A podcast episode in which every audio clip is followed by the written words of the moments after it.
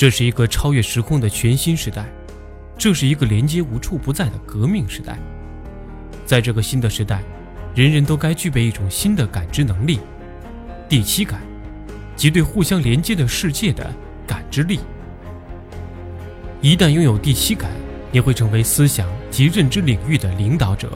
你将摒弃人们惯用的以地理思维为主导的思维方式，转而运用时空思维进行思考。你将能够透过事物的表象看到其本质和未来发展。你将能掌握新时代的权利，透过第七感，便能打开新力量的门户。哲学中有一个很基本的、很有趣的问题：一切的观念，无论是对待爱情还是看待政治。都源于自经验。我们所见、所做、所感、所学的一切，并不只是过去。我们每个人都是自身经验的总和。那么此时此刻，面对未经历甚至从未想象过的情形，我们应该怎样去应对呢？答案就是，我们只能依靠感知，而不是思考。每一天都像一个禅宗公案，理性无法解答，只能用感知回应。我们面临的问题，必须学会同时看到新旧两种力量，感知现实世界与看清虚拟力量同样重要。因此，既要有能力感知拥有汽车、学校和战斗力的现实世界，也要有能力感知人工智能、DNA 数据库、计算机病毒的虚拟世界。同时，要明白，力量在现实与虚拟之间相互流动，互相影响。想要同时看到现实与虚拟，想要两者相互融合、相互影响的方式，的确需要具备一种新的感知力。尽管这种新的感知力终会司空见惯，但现在它至少要被定义和研究。我们每个人都应该去学习并掌握这种新的感知力。如果说第六感是为了适应工业革命带来的社会变革，那么第七感。注定是为了今天联机时代而生的。未来数年里，一场战斗将在拥有第七感和没有第七感的人之间展开。确切地说，这场战斗已经开始了。过去几千年间，不间断的人类文明史，是人类不断寻找规律和利用规律改变世界的历史。人类不断在混沌变化中，尝试找出事物间恒定不变的规律。从而在千变万化的外部环境中建立能够认知理解并可预测的相对安全的舒适区域。对于世间的万事万物，变化是永恒的主题。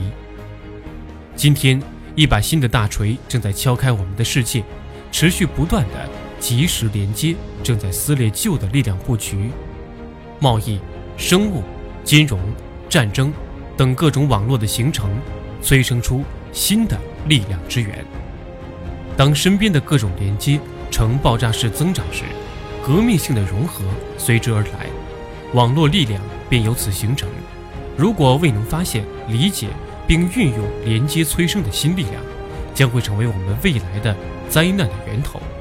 其实，现在已经引发了令人头疼的危机。我们对当今世界的看法应该怎样与我们对启蒙运动、理性时代？或中世纪的看法联系起来，关键在于，我们需要意识到，我们正处在非同寻常的时刻。今天具备这种感知力，如同曾经拥有第六感一样重要。启蒙运动和理性时代，几乎将所有欧洲社会的制度撕得粉碎。随后的工业革命，掀起了人类历史最激烈的战争。同样，我们也会认识到，今天无处不在的相互连接。全然代表着又一场影响深远的变革，或许这场变革比以前两次影响更深远。将二十一世纪称为城市世纪是最具诱惑力的，但十年内就有数十亿人口涌入城市，这种现象不容忽视。渴望生活不断结合在一起，渴望新鲜而高效的连接，这些巨大的渴望是我们的动力。网络不仅加快了市场的运转、新闻的传播、革新的产生，还使网络力量的本质发生了革命性的改变。无处不在的连接可以导致事件的发生，甚至决定事态的发展。网络黑客、激进分子、外交官和恐怖分子，这些人都拥有这种新的感知力——第七感。他们深知如何运用网络力量背后蕴藏的种种思维模式，来创造或摧毁世界。正如一些人看了毕加索的画作，就能说出背后包含的全部故事与情感。具备第七感的人，看到任何事物就能发现其后蕴藏的潜能，而这是其他人无法看到的。一旦拥有第七感，企业家一旦看到一间闲置的卧室，就会想到建立统一的网络来取代酒店的位置；金融家看到一种货币，就会想到如何实现算法的交易优化。网络科学这一新兴的科学将为这种想法构建理论体系。它解释了像人脑和社交网络这样完全不同的体系，其实遵循了相似的运转模式。我们应当充分利用这些经验，这样就能弄清楚网络中的力量何在，以及应当如何运用这种力量。近年来，我们已经提前经历了太多这样的震动。恐怖袭击令人措手不及，经济形势急转直下，旧政府的垮台，大公司破产，第七感将解释这一切发生的原因。几百年前，人们渴望自由，社会需要工业化，但只有少数的革命者看到了其中蕴藏的力量。同样，在今天的网络时代，我们似乎依然没有看到其中蕴藏的力量。能够听到历史进程中的事物内在声音的种种变化，无疑代表着领导力和成功。在革命年代尤为突出，就像1806年拿破仑那一战。世界正进入一个变革的新时代，新势力开始撕扯已经建立的全球秩序。不断连接的世界是历史上最大、最快、最全面的网络。它会帮我们摆脱旧的冲突，但更能使其复杂化。简而言之，第七感就是透过事物看清如何改变事物的能力。无论是指挥一支军队、经营一家世界五百强的企业，还是设计一件伟大的艺术作品，或者考虑孩子的教育问题，拥有第七感意味着可以看清其中蕴藏的力量。我们试图以第七感探知未来。那我们到底应该做些什么呢？这个问题值得深思。如果我们不有所行动，只是静候新时代的降临，可能很快无法掌控这个时代。今天影响人类生活的许多重要力量，快要超出我们的理解范围了。他们要么在技术上太过专业，要么发展太过迅猛，而我们一直深入这些力量所形成的网络内部，用变革者所拥有的第七感。来看待网络，就可以清楚地知道应当怎么做。我们可能需要为新时代重建大部分的政治秩序、经济秩序。未来的世界秩序会是怎么样？很可能，任何一位专家都会告诉你，世界将陷入一片混乱，美国将不再强大。可一旦将目光投向网络，你就会看到完全不同的答案。诚然，人类历史前行的步伐。由战争与国家间的力量抗衡所决定，这正是欧洲过去五百年所经历的。但放眼整个人类的历史长河，你会发现有些体制延续了成百上千年，如罗马帝国、中国封建王朝、亚述帝国、莫卧儿王朝。今天，美国的衰落已经成为一个热门话题，无论是在美国还是对美国不甚友好的国家。但如果我们能够恰当地理解今天的各种网络，就会发现时局的走向可能截然相反。确切地说，网络恰恰是要告诉我们如何解决那些最伤脑筋的问题，同时这些问题正是网络所带来的。在连接时代，力量融入网络会产生一种全新的布局，分散与集中就是网络力量的本质，既井然有序。又混乱无序，既有害又有益。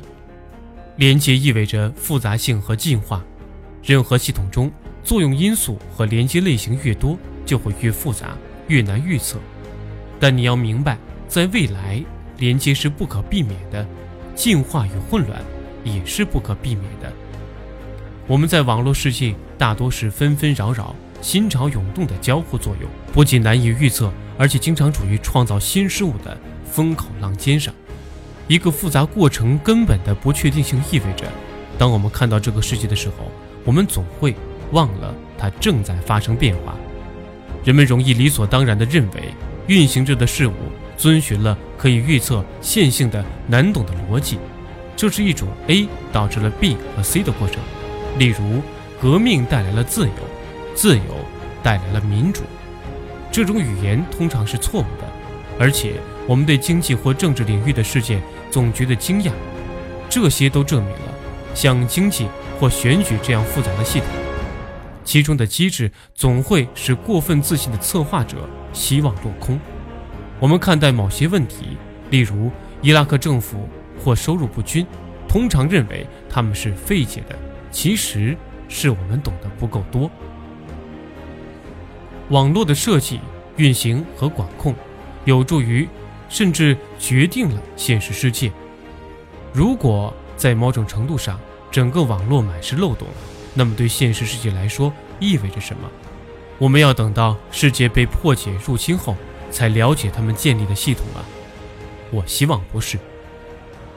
我们依赖的所有系统，那些我们自认为在掌控之中的金融、政治或者是学术体系，都可能中毒，或者被我们看不见和挣扎着想阻止的势力入侵。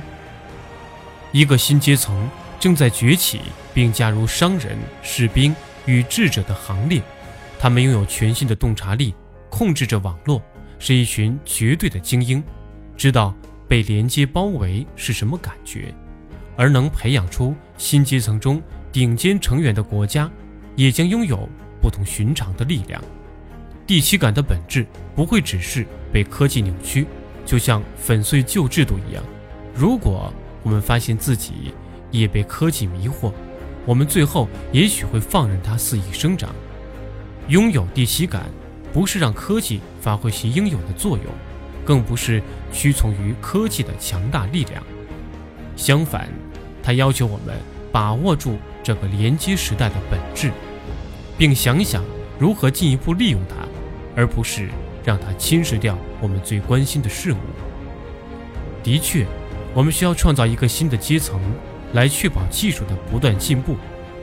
不仅如此，我们需要确保这些进步与我们的根本目的相符。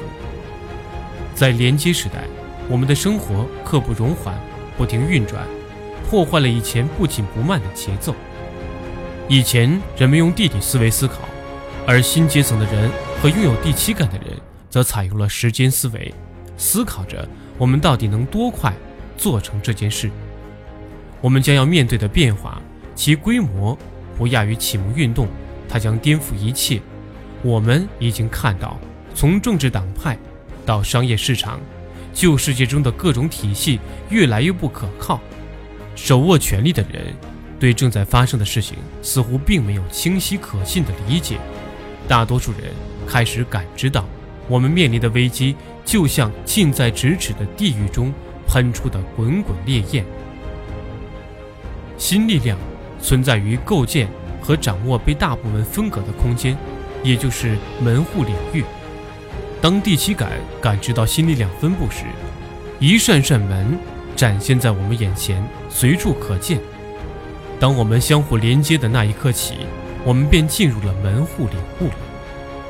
破旧立新的新时代，破除的是旧观念和旧体制，建立的是应对各种力量组合的新观念。新体系，在未来一段时期内，最优秀的政治家将拥有第七感，将领导一个由全新原则组织起来的世界，制定一种新的国际体系。变革意味着人类的福祉，但人类的进步只能靠我们自己完成。我们的未来不仅取决于统治者，还取决于公民的素质，取决于公民是否拥有第七感。